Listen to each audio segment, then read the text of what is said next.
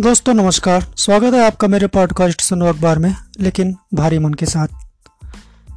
क्योंकि छत्तीसगढ़ के सुकमा ज़िले के जंगलों में नक्सलियों के हमले में तेईस जवान शहीद हो गए हैं। रविवार को पाँच जवानों के शहीद होने की बात कही जा रही थी। एक जवान अब भी लापता है, जबकि इकतीस घायल हैं। अखबार ने शीर्षक लगाया है कि देश के सीने पर तेईस जख्म। छत्तीसगढ़ में बीते दस दिनों में यह दूसरा बड़ा नक्सली हमला है। तेईस मार्च को नक्सलियों ने नारायणपुर ज़िले में बस को उड़ा दिया था, जिसमें सुरक्षा बलों के पाँच जवान मारे गए थे। नक्सली हमले के ग्राउंड ज़ीरो से भास्कर की रिपोर्ट है। उसमें लिखते हैं कि नक्सली हमले के बाद सुबह पाँच बजे करीब भास्कर की टीम कच्चे रास्ते और पगडंडियों और दो नालों को पार करते हुए 60 किलोमीटर का रास्ता तय करते हुए बीजापुर के सुकमा बॉर्डर पर टक्कलगुड़ा गाँव पहुँची। गाँव का मंजर बेहद डराना था। गाँव में घुसते ही सबसे पहले हमारी नज़र साठ सत्तर वर्दीधारी नक्सलियों पर पड़ी। नक्सली आए और हमारी पूछताछ करने लगे। हमने बताया कि हम मीडिया कर्मी हैं तो नक्सली कुछ नरम हुए। इसके बाद बातचीत का दौर शुरू हुआ। नक्सलियों से हमारा पहला सवाल था, कितने जवान शहीद हुए? थोड़ी देर चुप्पी के बाद जवाब आया बीस से ज़्यादा। हमने पूछा कि कितना नुकसान हुआ तो आवाज़ आई, कोई जानकारी नहीं है। इस बीच कुछ गाँव वाले भी आ गए और नक्सलियों ने इशारा किया, इनके साथ आगे जाओ। हम मुश्किल से 100 मीटर दूर भी नहीं पहुँचे थे कि चारों तरफ़ जवानों के शव दिखने लगे। एक जगह पर छह शव एक साथ रखे थे।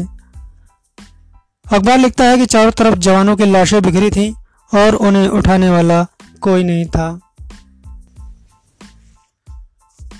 आइए दोस्तों, उसके बाद कोरोना का भी हाल जान लेते हैं।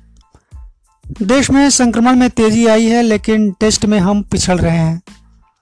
अमेरिका ने पा, टेस्ट पाँच गुना बढ़ा दिया है जबकि देश में मरीज़ दस गुना बढ़ रहे हैं पर टेस्ट दो गुने का स्तर भी नहीं पहुँचा है। रिपोर्ट है कि चुनावी राज्यों पश्चिम बंगाल तमिलनाडु असम पुडुचेरी और केरल में भी कोरोना का विस्फोट है। बंगाल में नए मरीज़ एक महीने में ही सात गुना बढ़ गए हैं। अखबार लिखता है बंगाल में मार्च महीने में ही 50 से ज़्यादा रैलियाँ और रोड शो हो चुके हैं और इतने ही अभी और होने हैं। इन चुनावी राज्यों में टीकाकरण भी घट गया है।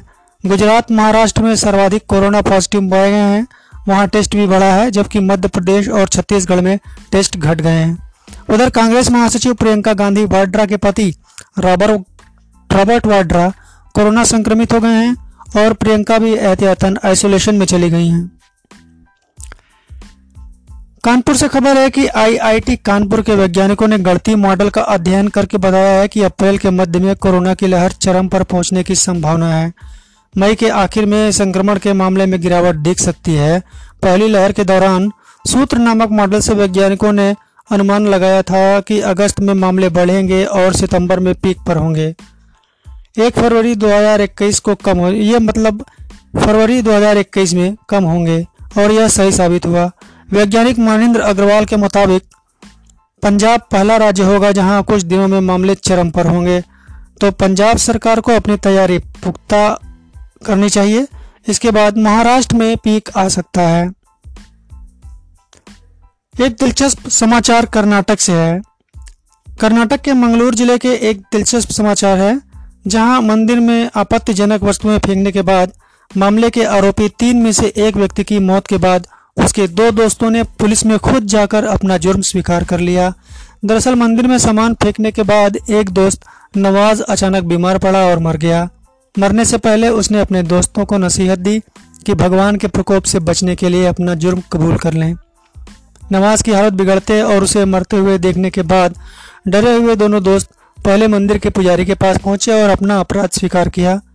इसके बाद मंदिर समिति ने पुलिस को सूचित किया, जहाँ दोनों ने अपना जुर्म कबूल कर लिया। दोस्तों, आज के एपिसोड में अभी बस इतना ही।